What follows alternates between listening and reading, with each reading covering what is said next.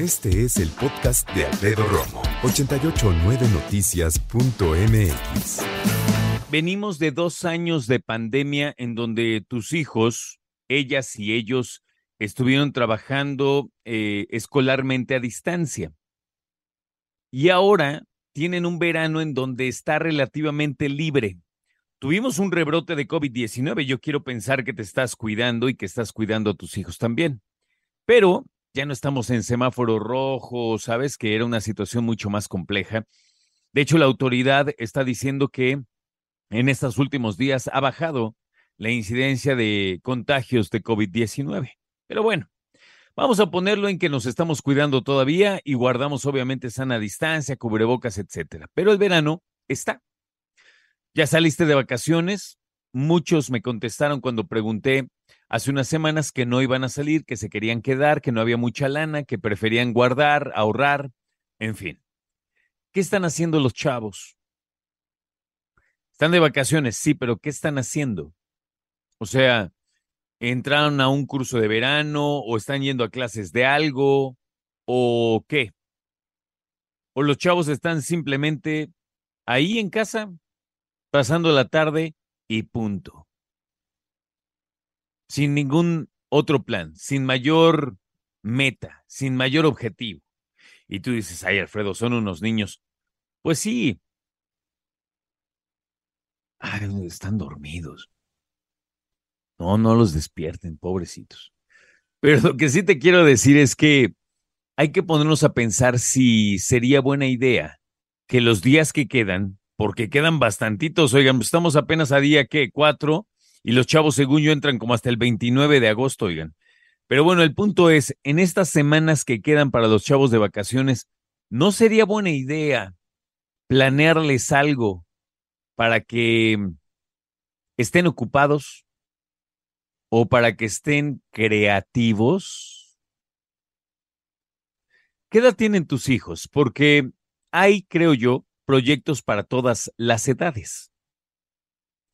Desde jugar con eh, cartón, resistol y algunos otros elementos con lo que pueden construir o fabricar, o simplemente divertirse, hasta chavos más grandes que les puedes poner una meta en la computadora que tanto les gusta. Pero no, no es para hacer, eh, no es para para ponerse a revisar redes sociales, ¿no? No es para videojuegos, no es para romper su propio récord, no. ¿Cómo crees que puedan beneficiar el hogar tus hijos ahora que están de vacaciones? ¿Sabes qué les podría hacer yo? Yo, ¿eh?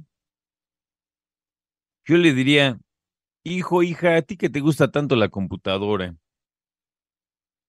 hazme una lista del súper. No, no es aburrido. Hazte una lista del súper en donde escribas todo lo que compramos eh, en el súper, pero vaya, tú como papá o como mamá lo sabes, pero lo que quiero es que los chavos diseñen a lo mejor una lista en el teléfono celular en donde venga perfectamente distribuido por secciones las compras del supermercado. No sé tú, mi súper se ve más o menos así. Llego, entro y luego, luego accedo a frutas y verduras. Cuando voy con mi esposa, yo siempre pido hacer las verduras, perdón, las frutas, a mí las verduras, hacerlas, comprarlas me da flojera. Entonces, bueno, le tienes que pedir a tus hijos que pongan la lista de todas las frutas y verduras que generalmente compran en la casa y algunas otras también. ¿Por qué? Porque la idea es que en el celular lo hagan con estas casillas de el check. O sea, cuando ya hiciste algo, le pones palomita, ¿no? Y esa palomita va en un cuadrito. Entonces, eso se le llama el check. A ver, vamos a ver, ya empezamos. Voy por los limones, ya los tengo. Sí, check. Vámonos por el melón, ya lo tengo, check. Pero además tienes que poner la cantidad que compramos. Melón, una pieza. Limones, medio kilo. ¿Sabes a qué me refiero? Y entonces, de manera que tus hijos van a empezar a relacionarse con las compras de la casa, a involucrarse con la dinámica de lo que es el supermercado y van a entregarte en tu teléfono una lista perfectamente definida de cómo tienes que hacer el súper.